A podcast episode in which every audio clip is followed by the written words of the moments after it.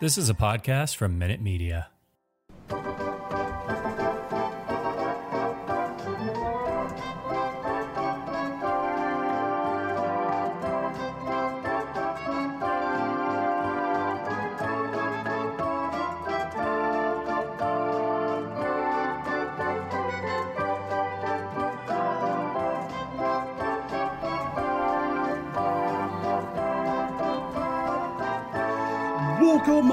Sox fans. Here are the bastards of Boston baseball. Welcome, everyone. The bastards are back for this Tuesday edition of the podcast. We are brought to you in part by the Minute Media Podcast Network. The Red Sox just wrapped up a four game set with the Minnesota Twins, splitting the series two games to two. They are currently tied for second place with the New York Yankees. Both teams just one game back of the first place Toronto Blue Jays. Quick disclaimer for any first time listeners this is not a Homer podcast. We call it how we see it. When the Red Sox are dominating, we will celebrate that. When they are getting destroyed, we will be critical and at times savagely blunt.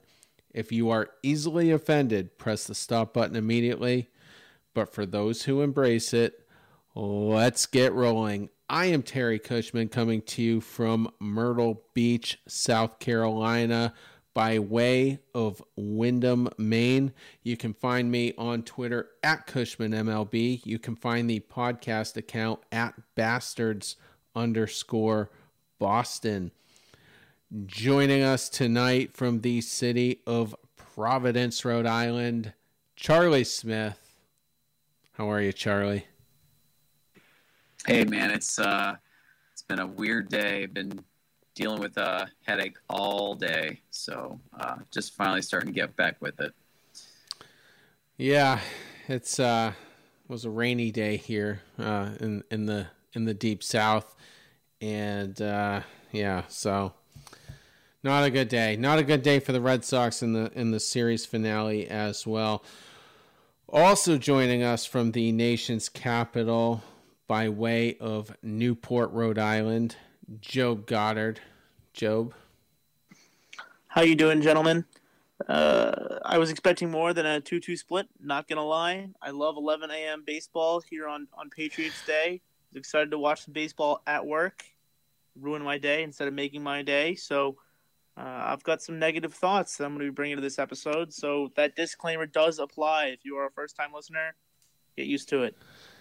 Some feelings might get hurt on uh, some of the takes later on, but I promise you there will be some good takes.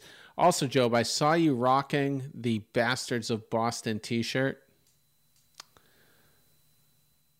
I wore that to Camden Yards uh, this past weekend against the Yankees. Got plenty of compliments from Orioles fans uh, and Red Sox fans alike who just hate the New York Yankees. So, if any of you are out there listening, very nice to meet you this weekend.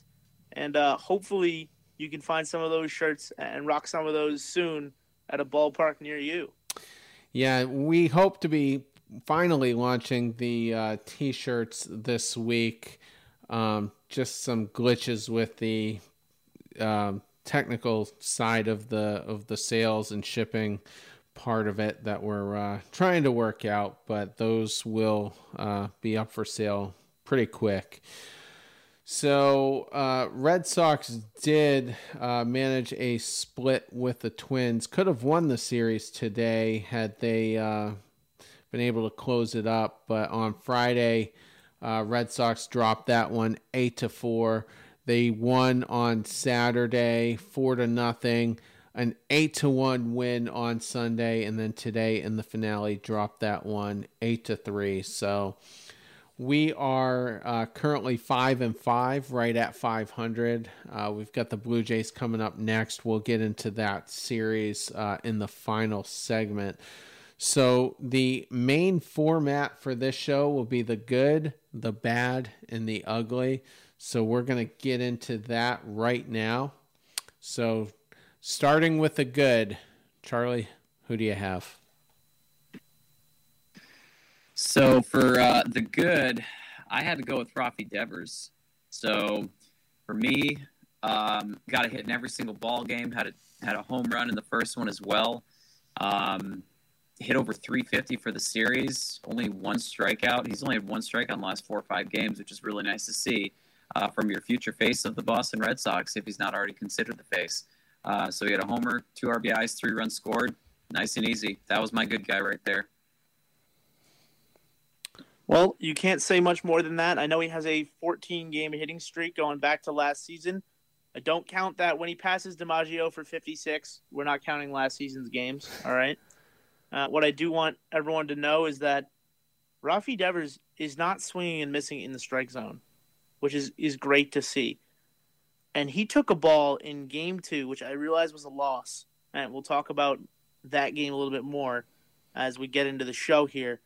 He took a ball that was at his ankles and he wrapped it around the pesky pole to, to claw us back into the game two and, almost got us a win in, in that loss on, uh, I believe, Saturday, if I'm not mistaken.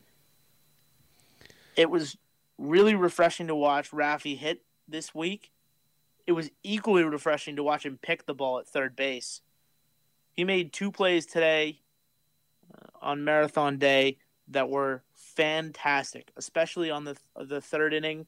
Uh, he went to his left, picked the ball, threw it to first for the third out in the inning. He beat the runner by three steps because the runner thought he had a single. Uh, there's maybe a, a 50% chance that a good third baseman makes that play. There's maybe a 10% chance that last year's Rafi Devers makes that play. More often than not, he probably flashes some leather, gets leather on that ball, and it dribbles into left field for a single. One of my favorite plays of the series for Devers was actually a defensive play. Uh, Twins lefty Trevor Larnach was uh, in the batter's box, and Devers was playing around shortstop because of the uh, shift that they had. And he hit a blooper, uh, Trevor Larnach did, out to kind of almost mid center field, and Devers from the shortstop position ran down that fly ball in mid center and made kind of an over the shoulder catch. I mean, in no man's land. In no exactly man's land. He went a long way to get that. Uh, got to it before Kike did, and Devers is coming up with some defense this year. So he's he's definitely helping the uh, team on on in every aspect of the game. Uh, also hitting uh, 349 right now, so I'm not going to talk about that prestigious end of the season award, but this this could be his his closest uh, run yet to that. So uh, definitely uh, definitely a good one. Job, who do you have? Well, I'm to go with uh, no surprises. Michael Wacha. I'm now the president of the Michael Wacha fan club. I, I have been since we signed him. That was an interesting episode with the two of you where I was laughed at consistently for talking about how Michael Wacha could be a good piece for this team. And so far, Michael Wacha, he went five innings, allowed one hit, two walks, five strikeouts uh, in this game. And on the season, he's got a 096 ERA. His changeup has looked dynamic. It's looked as good as it did when he was with the St. Louis Cardinals and pitching against us in the World Series all those years ago. And I really think they might have unlocked something with his delivery because he's being efficient, he's quick to the plate, He's not doubting his stuff, and he's attacking hitters with his best pitch. He's making big league hitters look foolish. And he's by no means a Cy Young candidate coming into the season. I hated the Michael Wacha signing.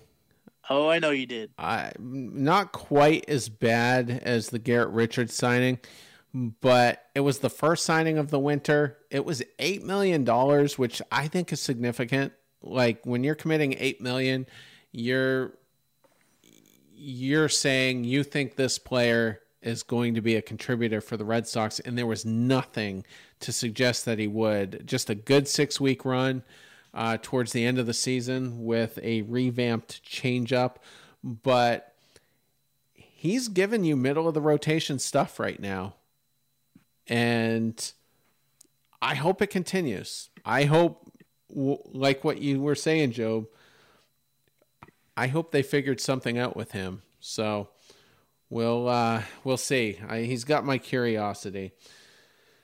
So for the good category for me, I have to go with Alex Verdugo. He did have a couple of defensive blips in the first game, but his bat has just been one of the better ones in the Red Sox lineup.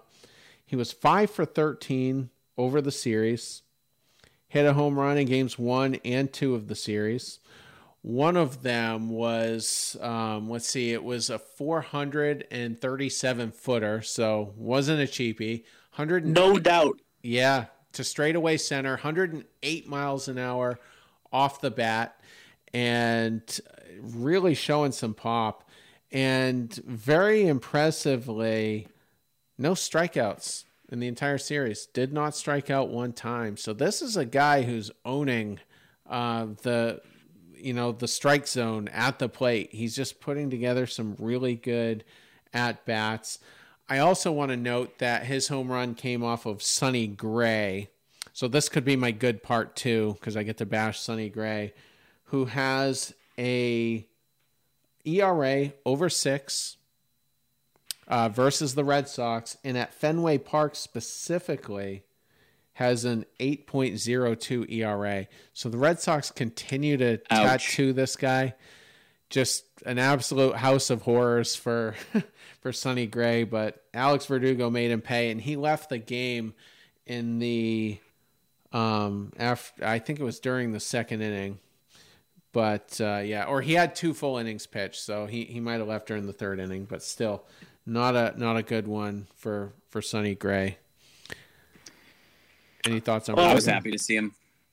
I was super happy to see Verdugo do what he did. Uh, we saw Verdugo in the first and third series both just light it up like a Christmas tree. It just didn't seem like he was doing any wrong. It was great to see. Uh, I believe this was your MVP guy last year too, Terry. So it's always nice to see our former picks and former selections light it up. And uh, he did a great job. Got a major hit in each one of these uh, games. The back-to-back games of the home runs huge, but the no strikeouts, man, that's huge. That's so huge because Devers one strikeout, Devers no strikeouts. It's one strikeout between the two of them. I will take that every series. Well, it was sandwiched between two guys in the lineup who weren't performing, right? And that's what I think is the most interesting piece about Alex Verdugo, he was intentionally walked to load the bases in Monday's marathon game in the sixth inning to bring up Christian Arroyo. Christian Arroyo is a great a great player. He tries really hard, plays good defense at a lot of positions. He's not your six hole hitter. Trevor Story is your six hole hitter. He had the day off today. He's still ramping up. Totally understand that choice. I disagree with it. I understand it. Uh, we'll get into that later. But Verdugo is doing all of this with no protection in the lineup because teams are not scared to face Christian Arroyo the way they would be scared to face Trevor Story with the bases loaded. If Trevor Story's up there, I don't think that they walk Verdugo. He probably has more RBIs. The other interesting thing that Alex Verdugo is doing, and I don't have the numbers in front of me, I, I hope the listeners get a chance to look these up. I think he's gone even number of hits to all fields. I think he's pulled six hits and gone seven, gone for seven hits to center or the opposite field off the monster. That is the ideal spray chart for a lefty at Fenway. He's using the monster as his best friend, and I love it. It means great things for the Red Sox if he can continue to do this. As far as his glove goes, I'm willing to give him a pass because he made two game saving plays in New York with his glove. and that's why I mentioned the blip because he, you know, people have been saying gold glove year, gold glove year, and hopefully we continue to see it. But he did lose that ball in the sun and then kind of misplayed a, a grounder. So I'm not sure what the the error situation might have been. But Charlie, you got another one?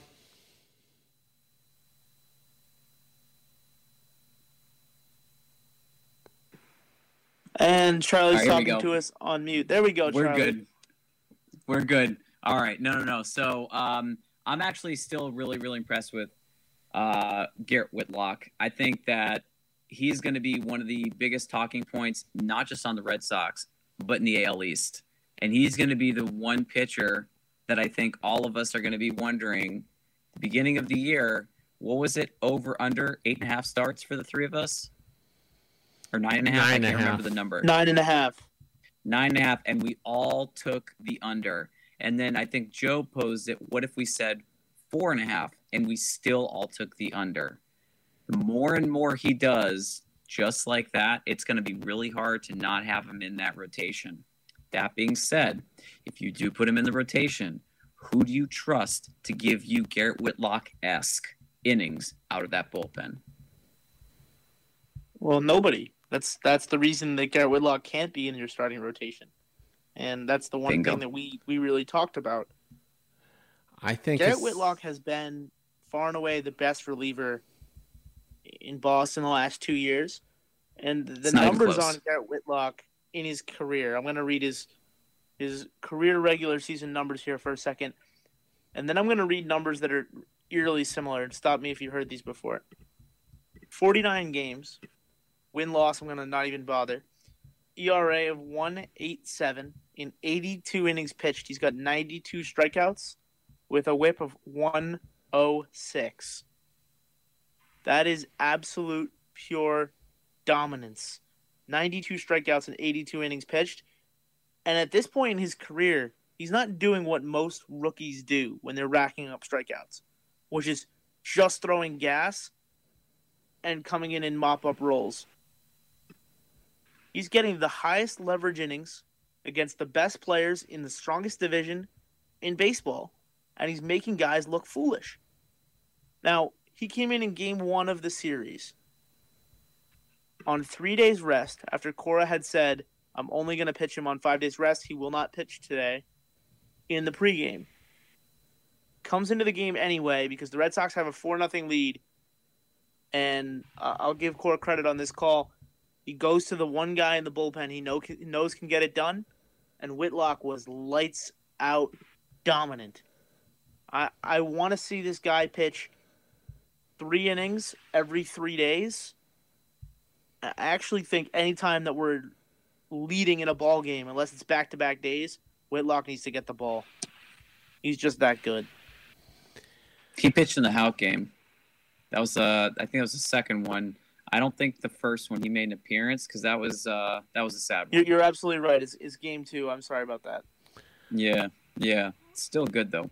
I roasted Alex Cora in the previous show for for basically getting him warmed up in a game where we were losing three to nothing. Now at the end of that inning it was tied three to three and it became appropriate to to put him in the game at that point. But I thought why why waste him?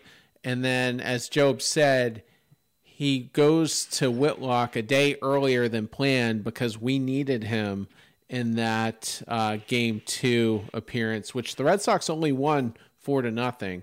So, and he pitched two and a third innings. So, you're putting him in there to make damn sure that that game's a win.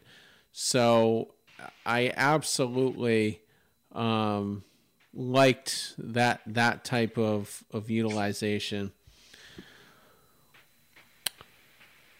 Job, you got another one? I got a bunch, by the way. Uh, you know what? Go go ahead, Terry, while I look at some of these numbers that I wanted to pull up for this one. This is a kind of a just a, a play that took place um, in game two, actually, since uh, we're on that game. Uh, there was a runner on first with the with the Twins up, and Tanner Houck gets Gio Urshela to hit a soft grounder towards Bogaerts, which he had to snag with his glove and then flip it immediately out of his glove to Trevor Story at first. So Bogaerts flips it out of his glove. Story bare hands it in the air, and then turns the double play over to um, first base to Dalbec, and it was just such such a cool play. And I think that Trevor Story at second, who's played a very good second base, by the way, in a short sample size, is kind of forcing Xander to elevate his game. Now Xander has an ulterior; he's gonna he's gonna basically be a free agent at the end of the year, and he wants to get rid of the stigma that his defense is declining. I think we're seeing that with Devers as well. But I think the presence of Trevor Story over there is forcing Xander to say, I'm as good, if not better, of a shortstop. And you see a play like that, and uh, I thought it was great. He made a couple of great plays today in, in the Monday game as well, where he cut in front of Christian Arroyo to really take charge of a ball in the infield and throw the guy out at first. And both times I thought to myself, "Oh, Trevor Story would have had that ball. Like he would he would have absolutely gotten to that ball." But instead, Xander's ranging to his left, making a good solid throw. Whereas a year ago, two years ago, he probably slide arms that ball and needs a great pick from the first baseman, whoever it is, to get an out there. He's making good, strong, accurate throws getting the ball out of his hand quickly. He's playing much better on defense, and people were starting to worry about his offense uh, before this weekend. And he did what he always does to the Minnesota Twins and absolutely lit them up. Bogaerts really didn't do anything. I mean, he had the sombrero in the first game, and then after that, just lit up. He went seven for 17 hitting, too. So he had an RBI in three games. The last three, he did his job um, it, it's it's great to see him starting to uh, pick it up because he rose his batting average over 100 points. He started the, you know, after the first game going over 4, he's at 217. By the end of today, he's back up to 333. So he's second on the team in batting average, right behind Devers. So more power to him and the rest of the team for hitting too. And with Bogaerts, I mean, you you said it in games two, three, and four. He he absolutely destroyed it game two was probably one of his biggest moments of the series. Hit a two run shot into the monster seats with two outs. So we're up by two. I, I that game I think was scoreless through five innings, and uh, and then oh I could be wrong actually, but still you're up two to nothing. Xander puts up another two spot. The game's four nothing. You can breathe a little bit and uh, yeah, absolute uh, good um, series for Xander all the way around. Which we needed, by the way, because some other parts of the lineup are not performing. And not necessarily the ones that we thought would be underperforming, but I'm sure we'll get there. Yeah, uh, another good. Well, I shouldn't say another one, but uh, you know the the Dr. Jekyll, Mr. Hyde that is the career of Tanner Houck so far. Um, Tanner had a great start, very shaky start against the Yankees previously, in which he could have given up six or seven runs with all the traffic on the bases. Uh, comes out uh, in game two, and I wouldn't say he was uh, razor sharp by any means. He did walk three people, but lasted uh, five and two thirds innings, uh, almost almost got through uh, the sixth, and uh, didn't give up a run. So uh, a lot more in control. His I don't know if you want to call it a sinker or a splitter, but he was he was definitely finding ways to to get guys out had some uh, in, good infield defense behind him that that certainly helped him out. But on again, off again, and um, just hopefully this guy can establish himself as a bona fide starting pitcher. And we're going to need to see him rattle off a bunch more of these before we can definitively say what exactly he is. But he he's a lot of fun to watch, and and that slider was also just absolutely nasty. Well, the one thing with with Tanner Houck, and it's been a thing with him for the last two seasons. The third time through the lineup, he struggles because he doesn't have that third dominant pitch, and it's something that that Charlie talks about a lot. Without three pitches, you can't mix it up on big league hitters for three at bats. and he was very effective in this start. Granted, it's the first time a lot of these guys are seeing him, so he does pitch from a strange arm angle. He had great action on the slider, uh, which was very sharp. If he can develop that third pitch that he's working on, the, the splitter, he will become, I think, a very good starting pitcher. Until that time, he really is going to be a four to five inning guy. Another guy very quietly put together a great series, uh, and that was Phillips Valdez. Game one, uh, two full innings, no hits, no earned runs, one walk, struck out four. Also had an appearance in game four of the series, uh, one and one third. No hits again, no walks, one strikeout. So he was a guy who was up and down last year, had a very heroic uh, performance at Yankee Stadium against Gerrit Cole to keep us in the game. I forget which starter we had that came out early, but I'd like to see this guy put it together and, and be a viable starting, uh, excuse me, a viable arm out of the bullpen he at times has been very close to losing his 40 man roster spot just because we got a lot of decent arms in the pen. I mean, eventually Josh Taylor could be back. Darwinzon apparently is going to be a starter. We'll, we'll see, but uh, some some good arms down on the farm that could come up and uh, be serviceable. So I, would love to see a guy like Valdez uh, continue this trend and kind of force his uh, force the hand of Chaim Bloom to keep him here on the big club. Valdez was great. It's been a problem for Valdez staying in the big leagues because he had a lot of options. And so he was always the first guy down when you needed a fresh arm. And he was also willing to do the dirty work. You need a guy to mop up for four innings when you're losing. He was always willing to do it, and he would burn his arm to save the rest of the bullpen and not get any recognition for it. His ERA was was higher than it should be because of that. But Phillips Valdez is a good pitcher. He's got serious deception. He's got great movement, especially on his off-speed pitches. And again, he's another guy like Tanner Houck that comes at you from a strange angle. And anytime you can get that little bit of difference on the hitter, it can make a big difference over the course of a season, let alone a big at bat he's one of those guys that I want in a big situation because he very rarely gets on the mound and, and loses himself, like we saw from some other guys in the series that we're going to talk about later on this show. I did not like him coming in today. We'll, we'll talk about that as well. But I hope that he maintains his roster spot and he's not the first guy down when Josh Taylor is ready. I think being one of, I think, two righties in the bullpen. Uh, Sawamura and Barnes are the other two, actually. So one of three is going to help him.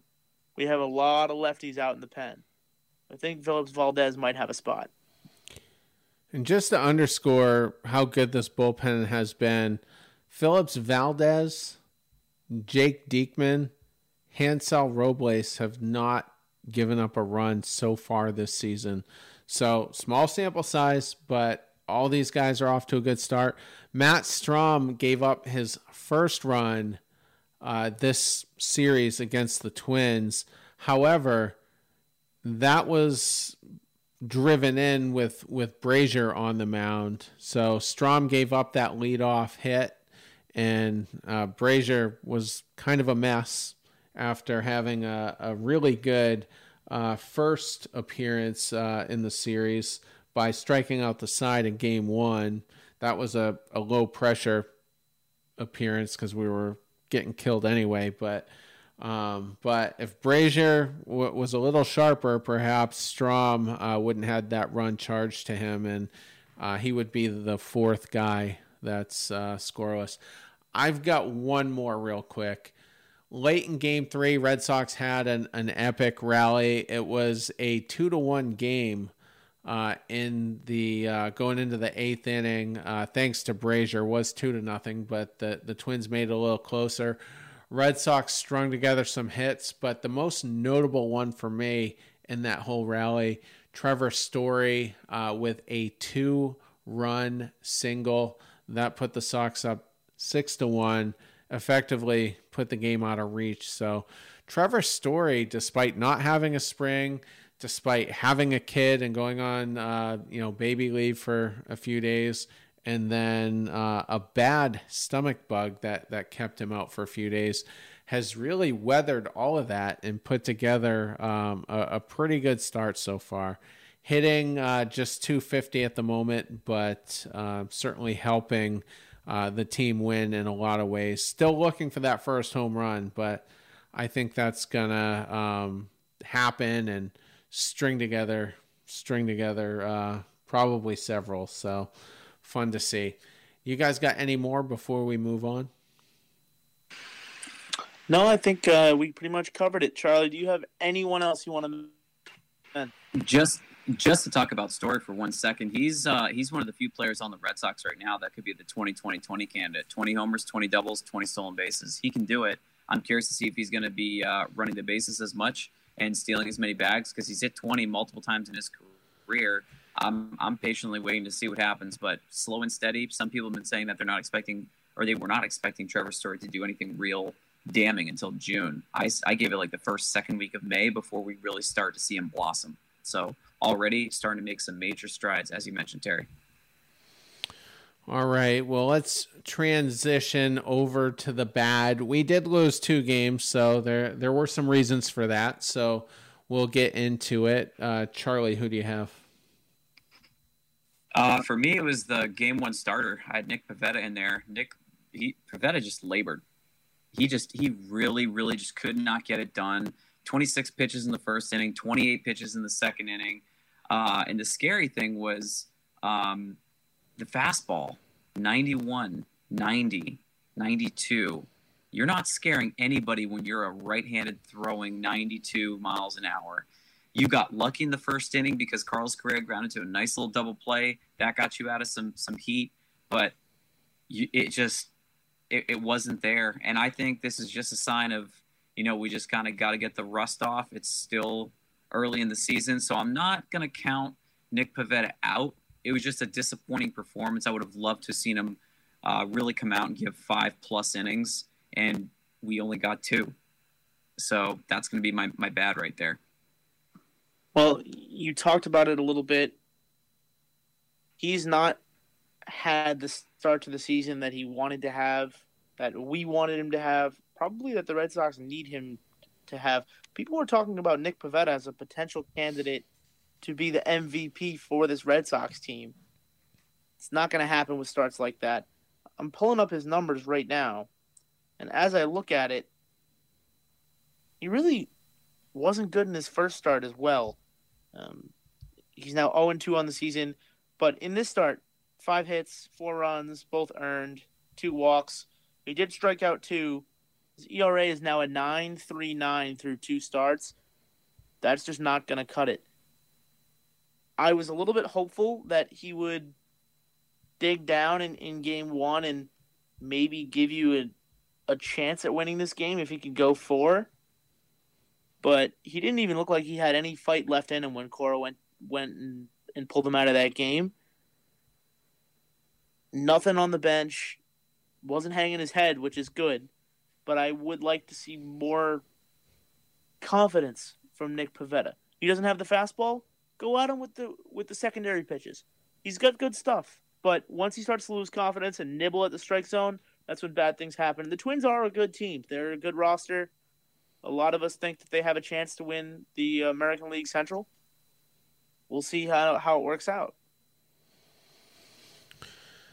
Definitely uh, a terrible start uh, for Pivetta. Probably, I, maybe next to a game he had at Yankee Stadium last summer. Probably uh, the worst since then, and, and perhaps his worst ever in a Red Sox uniform.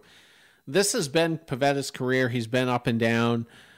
Uh, looked great at times. Looked terrible. Just has yet to put it together a lot of people thought he could be the number two or number three of this staff, at least until Sale and Paxton got back. Haven't seen that so far. Um, he was so bad that Miguel Sano was 0 for 19 on the season. Hadn't even had a hit yet, but hits a home run off off of uh, Nick Pivetta to to get his first hit of the year. Alex Cora said after the game, uh, it wasn't so much a velocity thing as much as it was a mechanical thing. So his, his mechanics are way off. Cora is basically saying he's a mess. They have a lot of work to do. So he is scheduled to start against the Blue Jays. So um, we'll get into it uh, more later on. But uh, not good. Not good for Mr. Pivetta. Uh, Job, who do you got? Who's your bad? Well, this is going to be an unpopular choice for a lot of Red Sox Nation. Bear with me here. Alex Cora is my bad. He made a couple of decisions in this series that I thought cost you a chance at a 3 1 win. Uh, I did already mention I liked his utilization of, of Garrett Whitlock in game two uh, Charlie, thank you for correcting me on which game that was, in which he realized we have to go for a win here.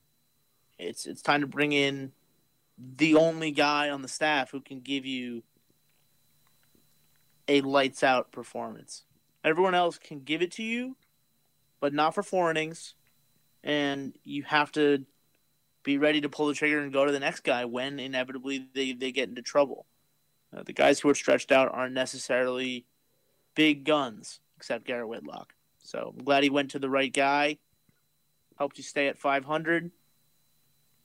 It was important to win that game. I think if you lose this series three games to one, especially if you drop the first two, it becomes very quickly it can get very ugly, especially in that clubhouse.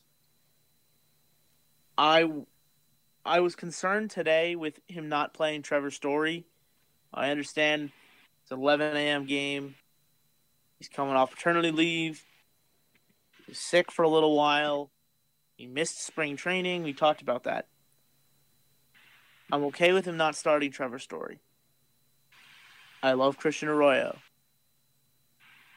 with the bases loaded and two down, after Rafi Devers makes a great slide to get into third base and keep you in the ball game for all intents and purposes, uh, with Rich Hill given really everything he's got uh, emotionally on it, you know, he's pitching two days after his father passed. To not send Trevor Story to the dish right there, or or even put him in the on deck circle. Make the opposition pitch to Alex Verdugo in the at bat previous, a guy who's absolutely tearing the cover off the ball. We'd already covered it.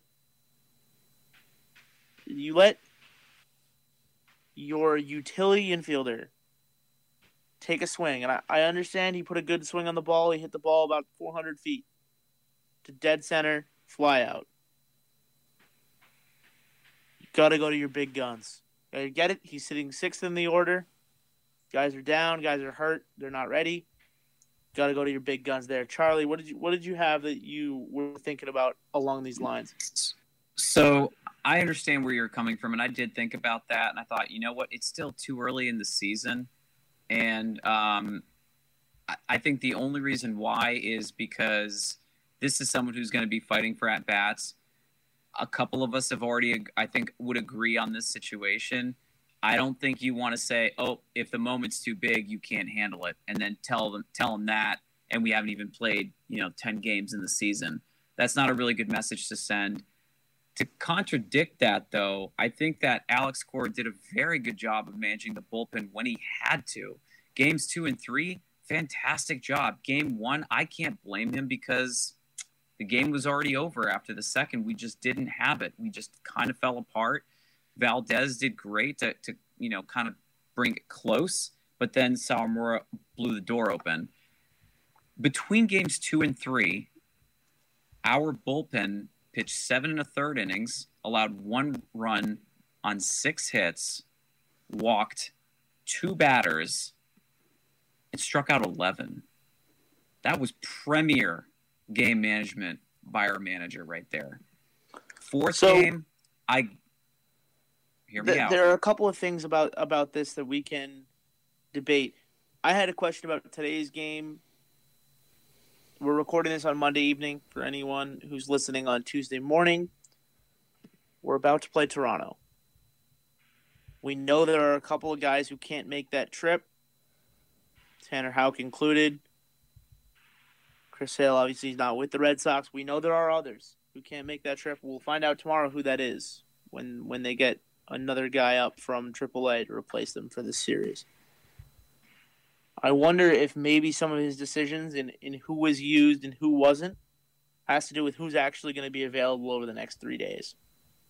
And that might be why he made some of the decisions he made today. But he absolutely could have kept us in the game today. And I feel like he's he stuck with guys too long. He wasn't as decisive as he needs to be.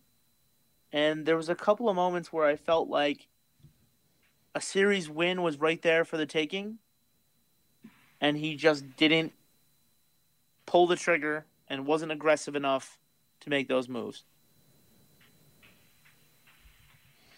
So, uh, just to finish from my point earlier, Kutter Crawford had a really bad game today. Remove the earned runs that he allowed. We still lose four to three. And maybe something would have happened if he had pinch hit Christian Arroyo.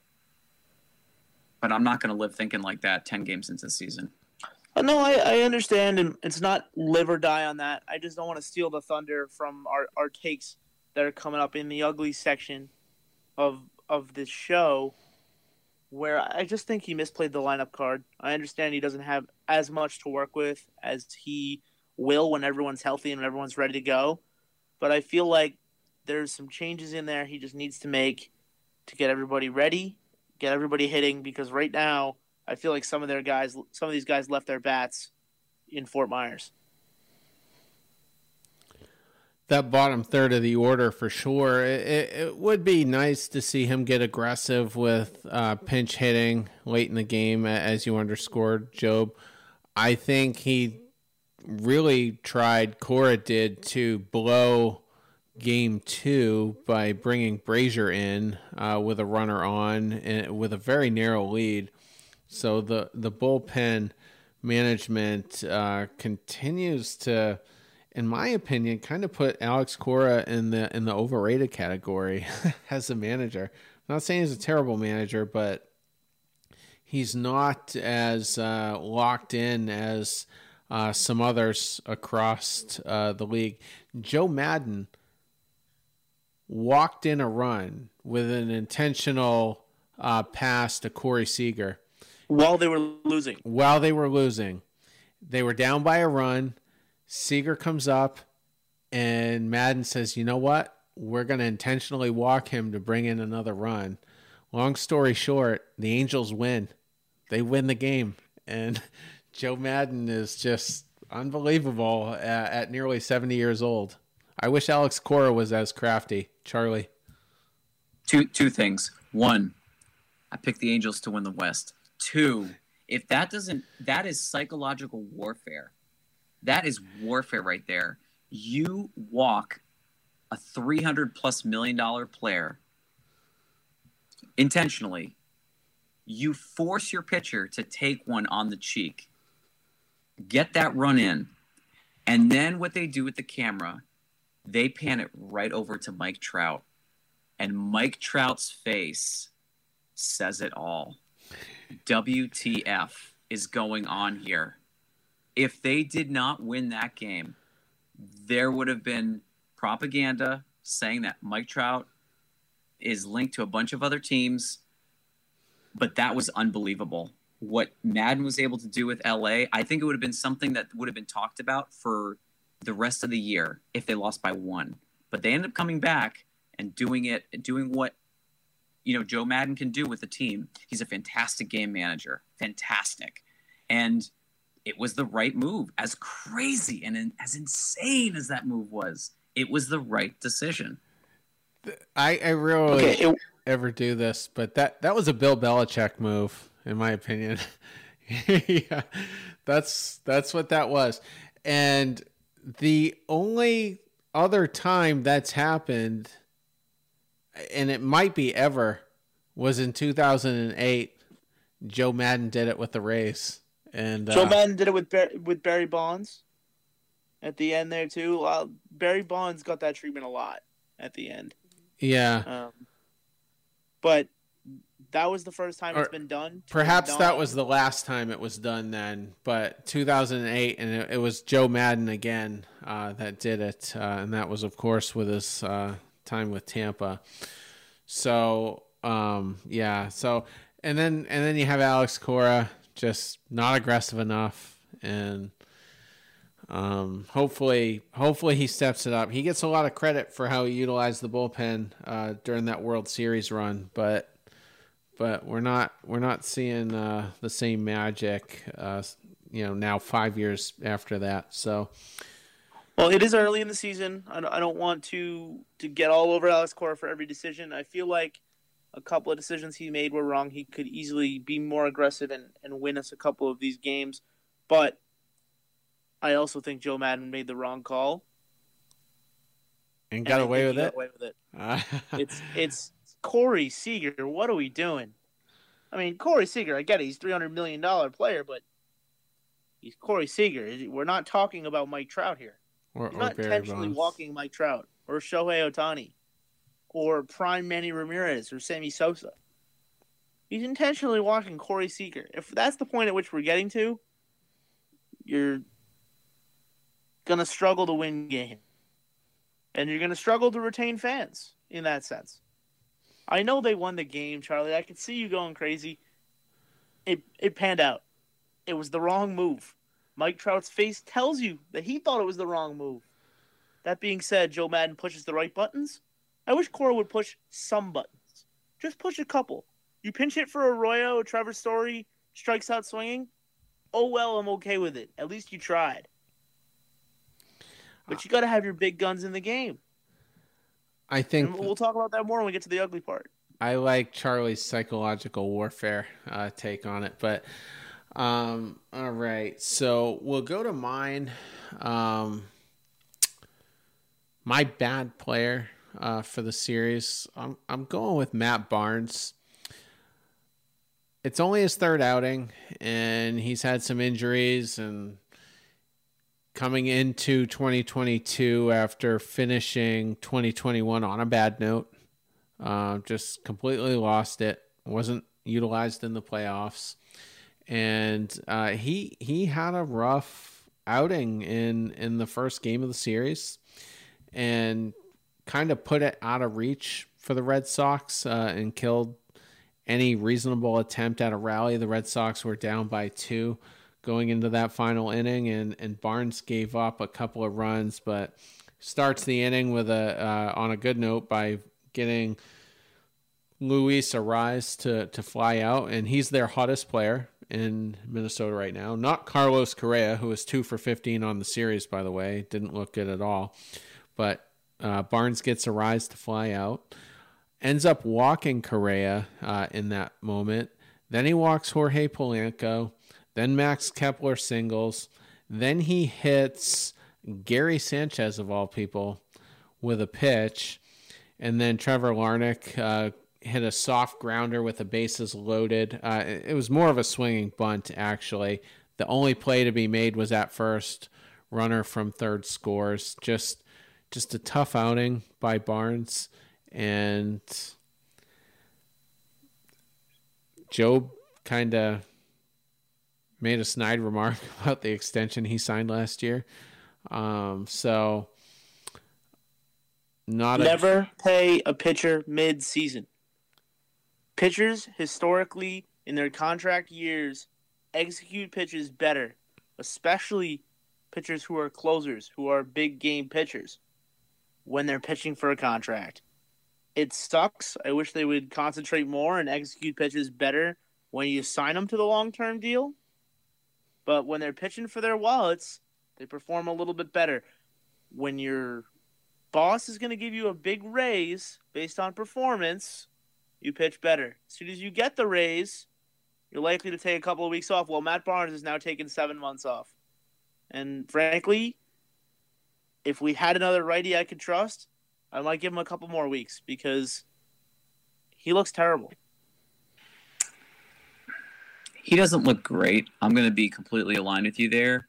Um, if you go back to the at bat with Carlos Correa, who's arguably their best hitter, and um, Arraez is also really, really good, um, he kept trying to be too darn perfect. Like it was all it was the fastball on the corner, like trying to put it like right on the table, and he just missed it um, a couple of times. But there were a couple of pitches, even with uh, Polanco, that I feel like he did not get the calls.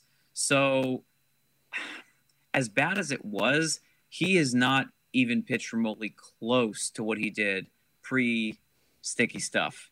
Because pre sticky stuff, man was striking out two guys an inning and it wasn't even close. Like Barnes came up, you knew you were getting out of the inning unscathed. So adjustments need to be made, Joe. You're absolutely right. We, we do need to see uh, we do need to see some changes, and I I thought that paying him when we did was not the right decision. Joe. Well, we had an episode the week after they paid him, and we talked about that. And uh, if listeners want to go back and dig up those takes, I encourage you to because I did that today, and we look really good. We we aged pretty well. Now, the one thing I want to bring up about Matt Barnes is when he's going good, he is attacking hitters with his fastball and getting them out with his curveball. And right now he's doing the inverse. He's scared to throw the fastball over the plate because he's worried about it going 500 feet. So he's throwing the curveball early and when it doesn't land for strikes and he doesn't get ahead of hitters 0-1, maybe 0-2, then all of a sudden he panics. And he goes just sticks with the curveball. He can't get over for a strike. They're not going to swing at it if you don't have the gas. And then he walks a couple of guys. The next thing you know, he's in real trouble.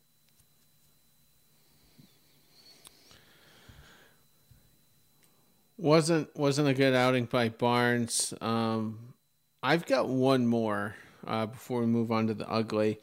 This is kind of a collective one, and it's just an aspect of the first game of the series because two of these three players went on to have a good series after game one. But when you lose game one eight to four, and you look at the strikeouts in the game, Bogaerts struck out three times.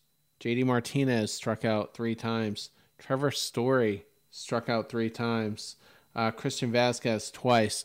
So that game was was lost on strikeouts.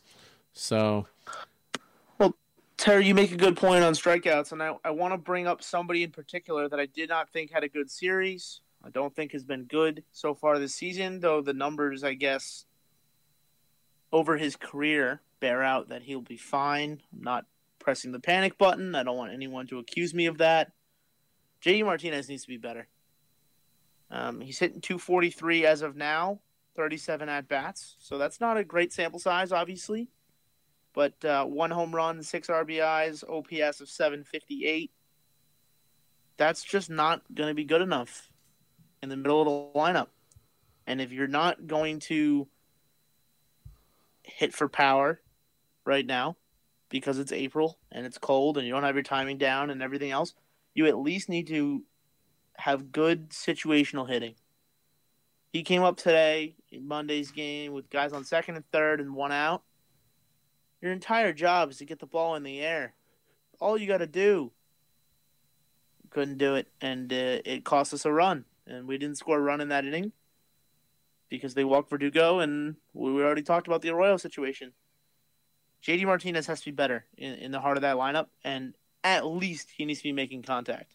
Because when he makes contact, when he does his job instead of trying to do too much, that ball's a fly out to right field, sure, but Devers scores. Sanders standing at third base. Then they probably don't walk Verdugo, and who knows what happens. Uh, eight strikeouts in 15 at bats. That's uh, pretty ugly. Doesn't doesn't get much more uglier than that. So not not a great series for JD. Um, we're going to need him to, to step up in the Toronto series. Uh, let's get over to the ugly before we do discuss that Toronto series. Charlie? Yeah, so um, for this one, this is actually someone that I've been monitoring since the beginning of, or actually since the end of last year. So my ugly for this one's Bobby Dalbec, and I'm and here's the reason. You had one hit in the whole series. Yeah, you struck out only twice. You still struck out in a third of your at bats. You have 10 strikeouts and 30 at bats, including the last nine games of 2021 and all 10 of this year. Bobby Dalbec has two extra base hits, one solo home run, and one double. That's it. I'm sorry. This is the guy that we decided to keep over Michael Chavis. You guys remember him? I didn't forget. If you have, I don't know what you're doing. But I'm getting really sick and tired of the narrative that we need to keep giving this guy time because we didn't give Michael Chavis time and he's mowing in Pittsburgh, destroying it. One for 11 in this series, one single, one run scored, five for 30 on the year.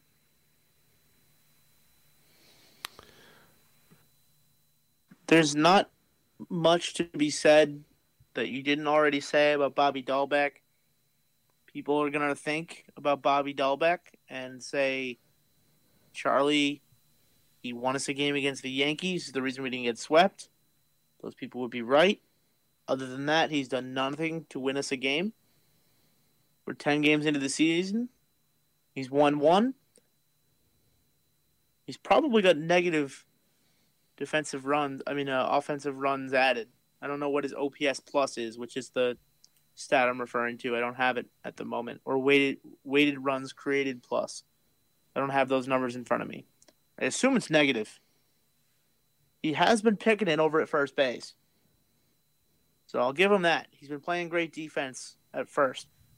He's got to be better. Your K percentage can't be 35% in the big leagues unless you're going to hit 45 home runs. He's like Joey Gallo, but right handed. You're swinging half your at bats at Fenway Park. All you got to do, if you're pulling the ball with power, all you got to do is get it off the monster. You don't have to crush the ball. And you've got one of the biggest right fields on the planet. That if you're late on a pitch, he's constantly late on the fastball. All he's got to do is make contact, and the ball goes into right field. But he can't hit fastballs and anything over 95 miles an hour, he just can't catch up to. So it's time to be concerned. Charlie, I know you had something else you wanted to add. So Michael Chavis had six hits in his last 12 at bats in the series against Washington. Six hits, one triple, couple It's RBIs. Washington. I don't care. Michael Chavis has done in one series what Michael what Bobby Dalbec has done in the last 19 games. He's raking. He's absolutely breaking. Terry, anything you want to add? Yeah, it's not a good start for Dalbec. Uh, if you can say anything nice about him, the, the strikeouts are down uh, at, the start of this year compared to last year. Um, notably, when Dalbec started to get hot last year was also when Chavis started to get hot and then called up, and Dalbec kind of rose to the occasion. Same thing happened again when the Red Sox traded for Kyle Schwarber. Dalbec got hot again and, and went on to have one of the better second halves in baseball. So the pattern here is when Dalbec seems threatened and, and feels a little bit vulnerable that he might lose his job, he steps up. But that's not going to happen with Travis Shaw, who does not have a hit um, as the first baseman. There's nobody to threaten Bobby Dalbec here. So when basically we're gonna need we're gonna need the the Triston Casas propaganda to to get going, and he's gonna be the first baseman. So what Bobby Dalbec needs to do at this point, if he wants to continue to be a major leaguer with the Boston Red Sox, he's gonna have to come up with some offense for them to find another role for him because once Casas arrives, you probably have a new face to the franchise. And and Dalbec is is blowing it right now uh, in the worst way. Well, Terry, you mentioned I, I stole your thunder a little the bit, and I wasn't thinking. You stole. You totally stole my. I was not thinking. I'm going with Mr. Hitless. Travis Shaw is my ugly. It's not his fault that the guy can't play in the major leagues anymore. Eight seasons as a part time major leaguer. He's a good defensive first baseman. I'll give him that. The only reason he's in the lineup is because Bobby Dalbec can't hit. So let's try Travis Shaw. Why not? Give give him a chance. He's 0 for 7 on the season, seven at bats. I get it, not that many. But when you're only going to be in the lineup maybe two days a week, those seven at bats better be good damn at bats, or else you're not going to see more playing time. I get it. Listeners are upset. They're they're noticing that his job is in jeopardy. I get it. He's only here until Triston Casas is ready. I don't want to rush Triston Casas. The last thing we want is a Jarren Duran situation from last year where he comes up, struggles, he's not ready, he has to go back to AAA and takes a massive hit to his confidence. We don't want that. Casas still does have a ground ball rate that's that's too high for the big leagues. Triston Casas will be the biggest beneficiary next season of the banning of the shift of any rookie in baseball. And he might have a shot at rookie of the year if he doesn't come up till midseason, is eligible next year. Because without the shift, he's going to do serious damage. Even with the shift, he's probably going to hit 20 home runs, 25 home runs. All I need is a little bit. Just give me a little something. Travis Shaw is not a match for this team. If you're going to strike out, you might as well have Bobby Dalbec in there every single day. At least he gives you a chance at some power. And in the meantime, you get an extra player who can actually do something. Go sign a right handed outfield bat so that we don't have to have Christian Arroyo play in right field. Go use that on a pitcher. Use that roster spot on somebody in AAA who can give you two innings. Darwinzon Hernandez looks pretty damn good. We don't need to carry a second first baseman who can't hit. That's it. I, I'm off my soapbox now. Anybody who's a Travis Shaw believer, you can now safely return to listening to the episode. My ugly player for the series will be uh, crap. I uh, I took myself off of that screen, but mine is going to be Kutter Crawford, who uh, had a very very rough, ugly, hideous, grotesque outing today. Uh, Alex Cora trying to stretch him out uh, to be a multi inning reliever because he thinks apparently he can be as good as Garrett Whitlock. but uh, today, uh, first inning wasn't pretty. Uh, he allowed traffic on the bases, didn't let any of them score in the first inning. Starts uh, the second inning of his appearance, which I believe was the eighth inning, by uh, walking the first two batters then he quickly gets two outs. And then he throws a wild pitch, which uh, advanced those runners. Then he hit a batter and um, w- with a hit by pitch. And four runs proceeded to score. And it was just a very ugly outing for Kutter Crawford. I think he'll still get other opportunities in ro- long relief, but probably more realistically, he's going to be just better with with one inning uh, per appearance rather than multiple innings. So, um, not a guy I want to see uh, in the Toronto series in that role. Anyway, thoughts on Crawford? I actually thought he was pretty good in the first inning. I know it wasn't perfect, but he got shaky really fast with his confidence. He didn't get a couple of borderline calls that I actually thought were strikes. Eck definitely thought they were strikes. It was an interesting broadcast today. And uh, then he just lost it, and the wheels fell off. In fact, at one point, uh, pitching coach comes out, talks to him for a second. Eck is talking about how when he was a rookie, he would have wanted that too. He comes back and strikes out the next hitter on four pitches. He, he was pretty good in that in that spot, and then goes right back to struggling. It's like a mental thing with him uh, in this game.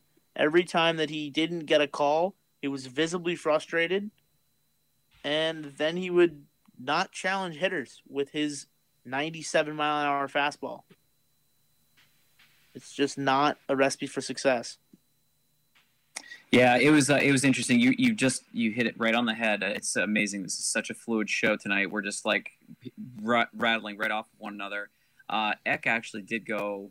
It felt like minutes, like not just one take. It felt like he went on for several minutes, saying, "I gotta have that pitch." Oh, come on! Then you see the pitch track, and that comes right down the pipe. That's clearly a strike. He got jammed, and that's unfortunate. The problem is when you're when you're new you show the frustration and the other team knows that. They see that. And it it's so obvious because he came back the very next inning. He walked um max kepler i think it was max kepler was the, the guy who started off the inning on four yes, he did. pitches. It, was just he walked him and then he walked big gary. He, he threw like almost eight eight balls in a He row. Threw 48 like, pitches, I believe, in, in those two innings. It's a I- lot I of didn't pitches, have the number in since front of I thought he was pretty good in the first inning. but again, just just it could be an outlier because he, I think the frustration got to him and it just got in his head. He's got to figure out a way to let that go because if you can't do that now, this is game 10 of the season. There's 152 more games. In the playoffs, you don't get to do this. You got to try to figure out a way, muscle it out, do something different. You're not going to win every single time. You're just not. When you're you, when you're young, you're new in the league you have to find a different way to battle back. Okay, cool. I didn't get that call. I got to do something different. It just didn't happen for him. He had a, just a, a poor game, a really bad game. But um, I, I don't anticipate that we're going to see this as a regular occurrence for Carter Crawford. Yeah, and I know a lot of people were calling on him to get to get sent down.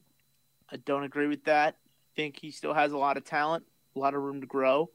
Uh, this team needs a righty, a righty who can go multiple innings. Everyone else who's a right-handed pitcher is pretty much one and done, right? Salmore is one and done. Barnes is one and done. Valdez doesn't have gas, so you can't put Valdez in in the eighth and ninth inning because he throws 89 miles an hour. As good as he is, he's going to be stuck in that sixth, seventh inning role uh, for the rest of his career. I think Kutter Crawford was really lacking in confidence. You could see him shaking off Christian Vázquez multiple times. Christian Vázquez is saying, "Look, throw the fastball, kid. It's 97 miles an hour. That's what got you here." And he just wouldn't do it. We saw back-to-back changeups in 3-0 and 3-1 counts. Both were strikes. He ended up losing the hitter anyway. It's a struggle when you're a rookie and you're not trusting your first pitch. You don't work with the catcher a lot. It's going to be a struggle. He pitched uh, one and two thirds innings, five walks. One of those was intentional. That's not going to cut it. And really, I felt like in two games in this series, Red Sox pitching gave up a run after we we got some offense to bring us back into the game, and that's where the game really ended. This team didn't have the, the battle back, the, the fight factor that it's had in years past, and I hope that's not a trait to come for this season's Red Sox. He was a guy, Kutter Crawford, that I was thought was possibly in danger of losing a spot on the 40 man and but there was all this hype and all this confidence amongst Red Sox fans and I didn't understand it then and I don't understand it now so uh, we are running kind of way later than normal so let's go ahead and get into the series preview which has some interesting matchups uh, with the Blue Jays and uh, that's a team we all agreed was going to, at the very least, win the division and perhaps win the World Series. So, game one, this is at Fenway. I, I've, I've got it together this episode for the preview. Um, Yusei Kikuchi versus Nathan Eovaldi. I think we'll all agree that um, that that's a matchup that favors the Red Sox as far as starting pitching goes. Well, I like Kikuchi, uh, but I love Nate Eovaldi, and I think he's the guy I want going in a big start, and I think this is a big start. This is your first real measuring stick of the season, as far as I'm concerned. I don't think the Yankees are the team to beat. None of the three of us picked the Yankees to win the division. I don't even think the three of us picked the Yankees to make the playoffs, if I'm not mistaken. Nope. We all We're the- think we're the three that the didn't. to beat. They have the best young offense in the league. Now's the time. What do you got? Uh, game one, we get to set the tone with Nate Eovaldi. I am nervous about this game only because we have a slight COVID outbreak on the team at this point. Kevin Plawecki will not be catching, which means Nate Eovaldi will be throwing to Christian Vázquez. That makes me nervous. We know how that worked out on opening day. We know how that works out in seasons past. They don't like throwing to he doesn't like throwing to Christian Vázquez, so it makes me nervous. But I still think we have the edge. Go ahead, Charlie. I, think that game one is the only game that we have a chance of winning, and and, and the reason for that being is uh, Job just touched up on it. We don't know how many other players that have been allowed entry into the country may end up having to leave. We don't know the list of the total players that are not going to be going. This is at To Fenway, Toronto. though. This is at Fenway. Oh, I'm, I'm sorry. Excuse me. I, I apologize. Um, no, so for for this series, I I, I, I still don't feel confident because we still haven't seen Berrios light it up yet, and Berrios fa- facing Pivetta. Or actually, I shouldn't talk about game two yet. Game one, I'm going to say this is the one game out of the three that I feel more than confident that we have a chance of winning. The other two, not so much.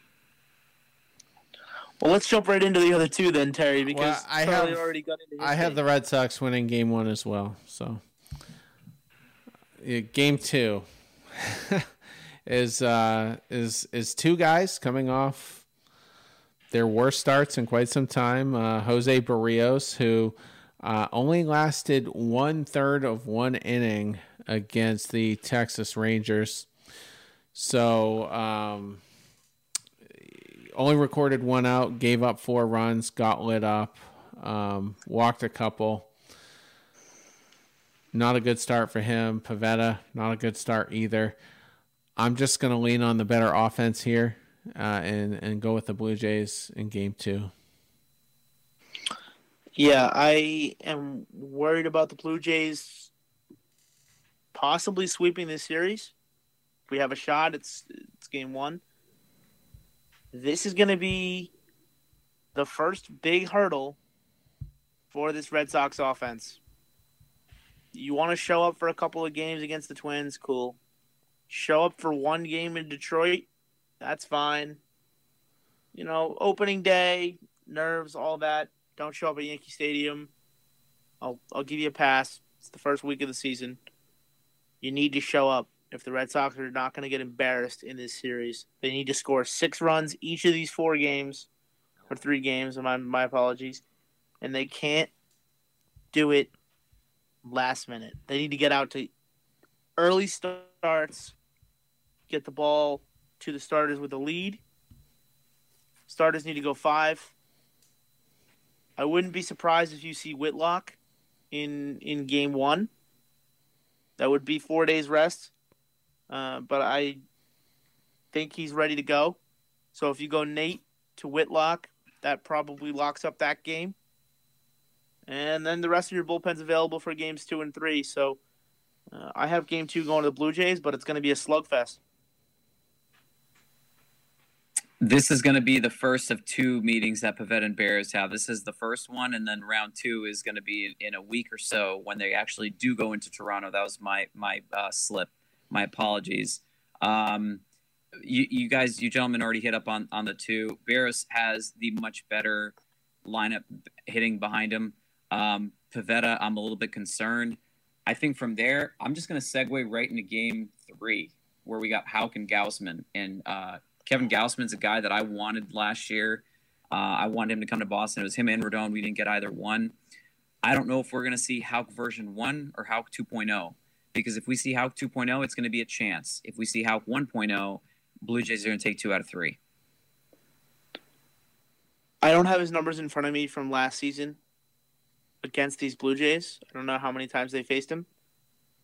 Tanner Houck does profile to be a, a good starter against a right-handed power lineup in the Toronto Blue Jays. But once Tanner Houck comes out of that game after seeing Vlad Guerrero Jr. twice, there's no way they let him see Vlad Guerrero Jr. three times. I don't care if he's throwing a perfect game. Who comes in in relief in, in game two? All of our trusted pitchers at this point are lefties, and unless Houck can give you six innings, you're going to end up with lefty righty matchups on the power side of that lineup, which is Guerrero, Teoscar Hernandez. That just makes me nervous. I don't like it. I think this one goes to the Jays. Take one out of three.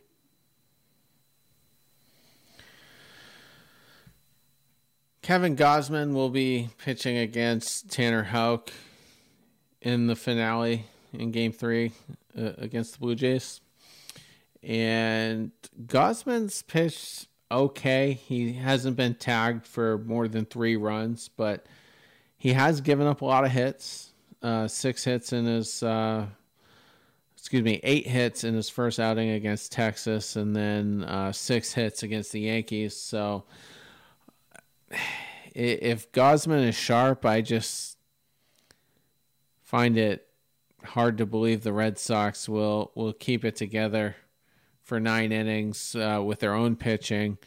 And I'm going to give that one to Toronto as well. So I, I have the Blue Jays winning the series two to one.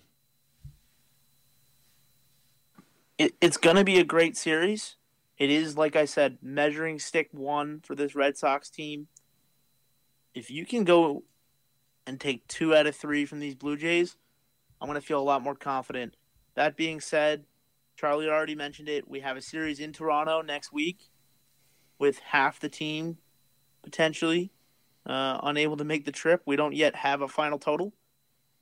That's going to be our first glimpse of the home field advantage that this new revamped Toronto Blue Jays have, and it's going to be scary. This is this is going to be a great seven game stretch here.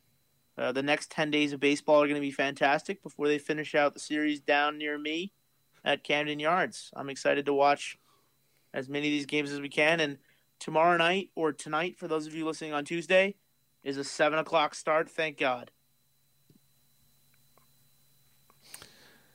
It absolutely is. So we're finally going to get some consistent primetime baseball. We've only had two primetime games uh, so far since that delayed opening day. So us middle class folks who uh, work day jobs can see some tr- primetime games. So looking forward to it.